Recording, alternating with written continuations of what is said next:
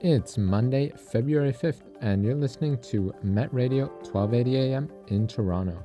Good morning. I'm Gabriel Hilty, and this is Morning Mixtape News. The top stories of today, right now. The sexual assault case involving Canada's 2018 World Junior Hockey Team is set to go to court today. Five players are charged in the multi year probe. Internationally, Israeli airstrikes continue to kill hundreds in Gaza.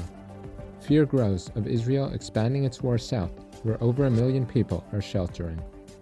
And in the GTA, the focus on the court system after a judge tosses a sexual assault case for delay after a guilty verdict. Then, Samina has a book recommendation in Turn the Page, and sports update plus the weather forecast round off the show.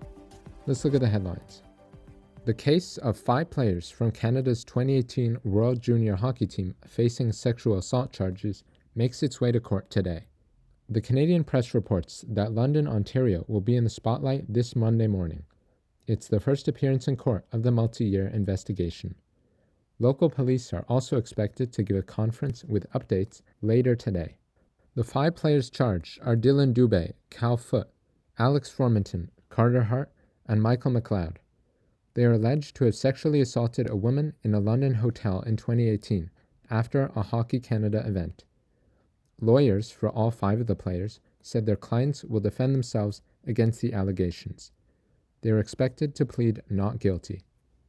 The case today is the latest development after an original and quickly closed 2019 investigation by London police. Many legal experts deemed that insufficient. It was reopened in 2022 after a TSN report found Hockey Canada settled a civil lawsuit with the complainant.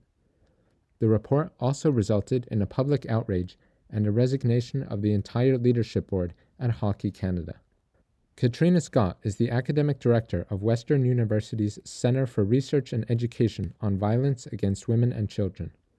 She told the Canadian press about the case's importance, saying it can start important discussions around consent and how it is or isn't addressed in sports culture. Professor of Masculinity Studies Michael Kehler at the University of Calgary said cases like this one are part of a quote, long narrative. He said men and boys in sports spaces have traditionally faced little scrutiny over their conduct.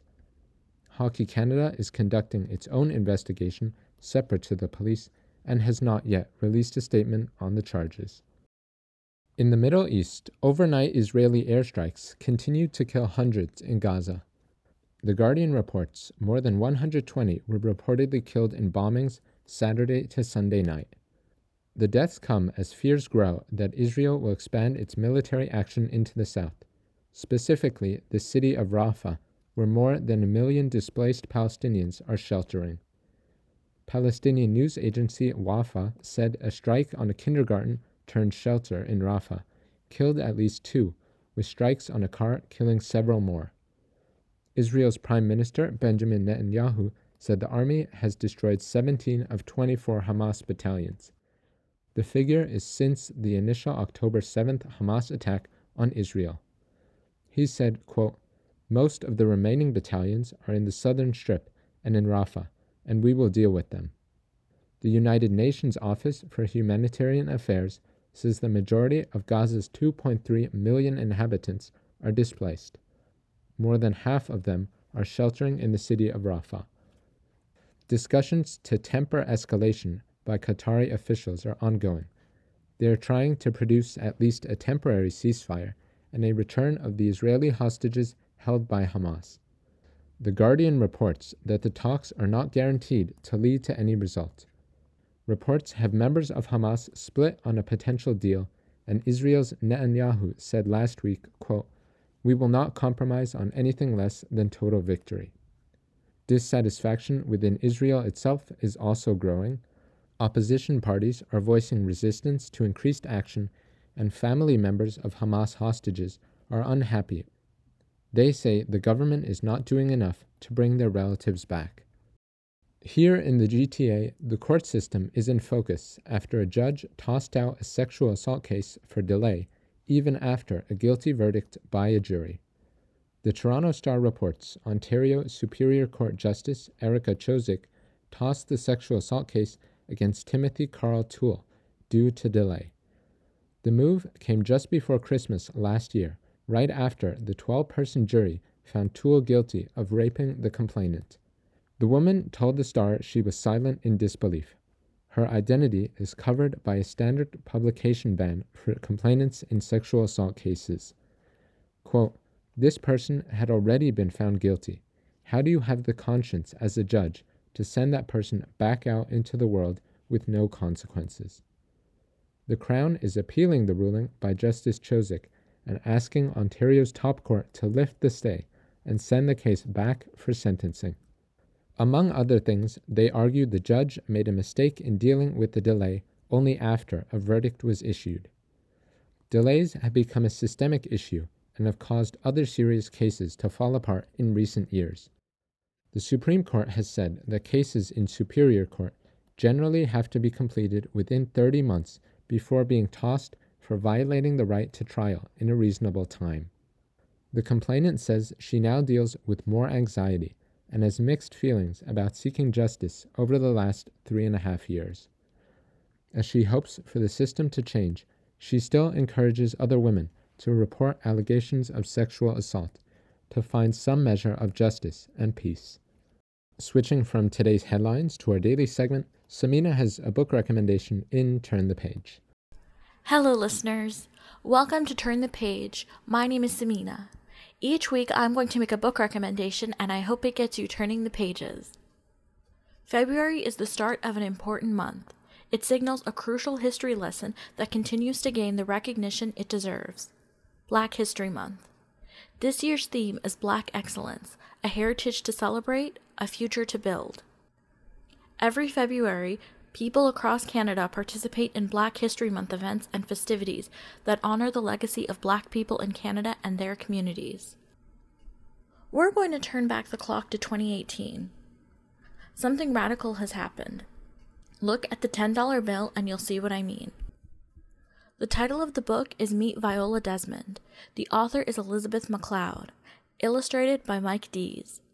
One of the most important and easiest methods of learning is by starting from the beginning, but with a simple source. It's a good place to start and easier to learn more information later. For example, Wikipedia. How many of you have started here for any assignment or just a quick search? Meet Viola Desmond is a children's book. It'll probably take you 10 minutes to read its entirety.